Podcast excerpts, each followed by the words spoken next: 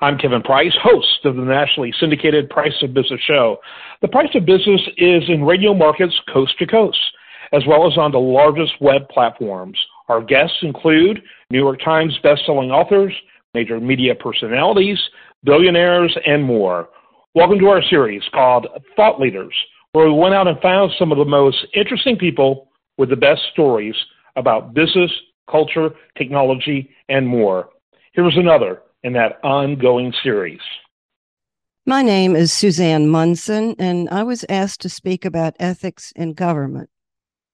Regardless of our political views, most Americans are concerned about the lack of ethics in Washington today. Comedian Robin Williams said that congressmen ought to wear sponsor jackets like the NASCAR drivers so we can see who owns them. But concerns about ethical leadership go back many generations to the early days of our beginning as a nation. I'm the author of several books about our American founding fathers and the focus on ethics when our government was just beginning to take shape.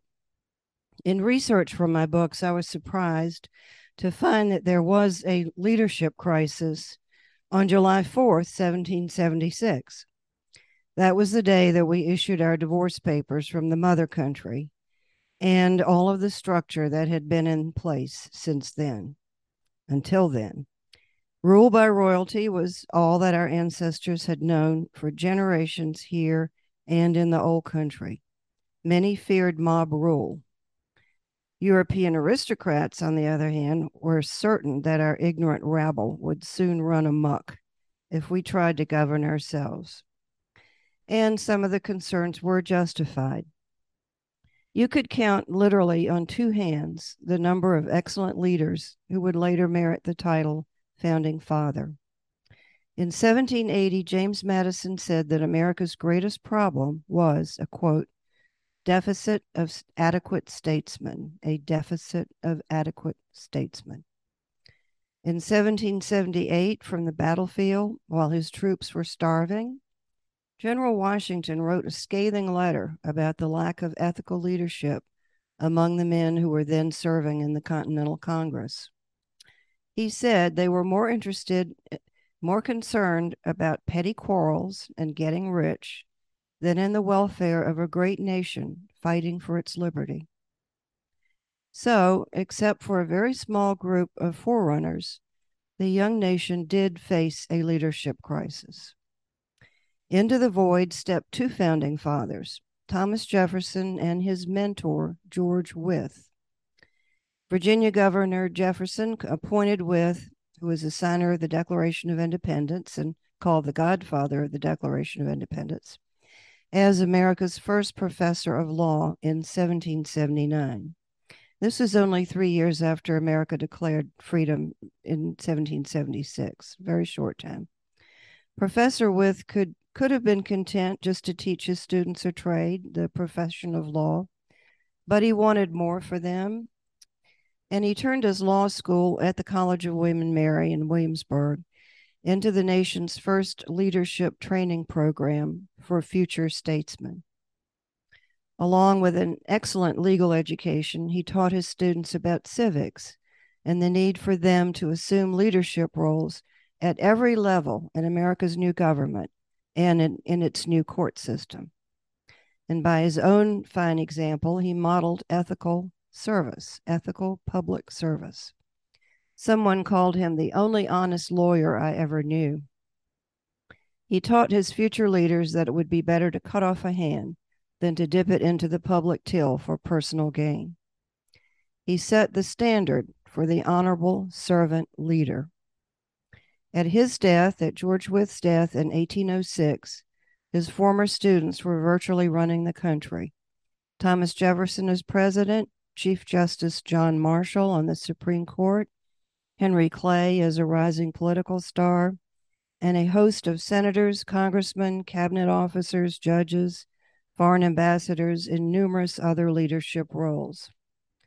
George Wythe's story is about the power of one the ability of just one individual to change history for the better. His contributions to getting America off to the right start are covered in my biography of him, titled Jefferson's Godfather, The Man Behind the Man. Wythe was Jefferson's second father and his beloved mentor, and his ideals were behind Jefferson's greatest achievements, those that he chose for his tombstone. Author of the Declaration of Independence, author of America's first religious freedom law, and father of the University of Virginia. So the book Jefferson's Godfather can be found on Amazon and online Barnes and Noble. I also published another book about Jefferson. This one is called The Metaphysical Thomas Jefferson. This work is an exploration of Jefferson's current views on government, politics, the media, use of the military, higher education, religion, and a host of other topics. If you could access him today from his present place in spirit. It's a very interesting book and well rated on Amazon. So, those are my two published books Jefferson's Godfather and The Metaphysical Thomas Jefferson. A third will be published next year with a new focus on George Wythe's leadership program, and this will be titled A Deficit of Statesmen. More about these books can be found on my website, suzannemunson-author.com. So now we come to the present question of ethics in government. What can be done about the problem? we wonder what training is given to new members of Congress. Is there a program to teach the ideals of honorable public service?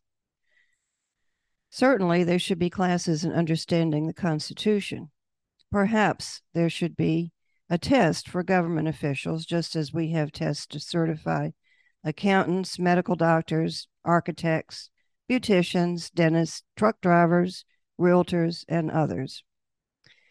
The fact that our newspapers are dying is also a tremendous threat to honest government.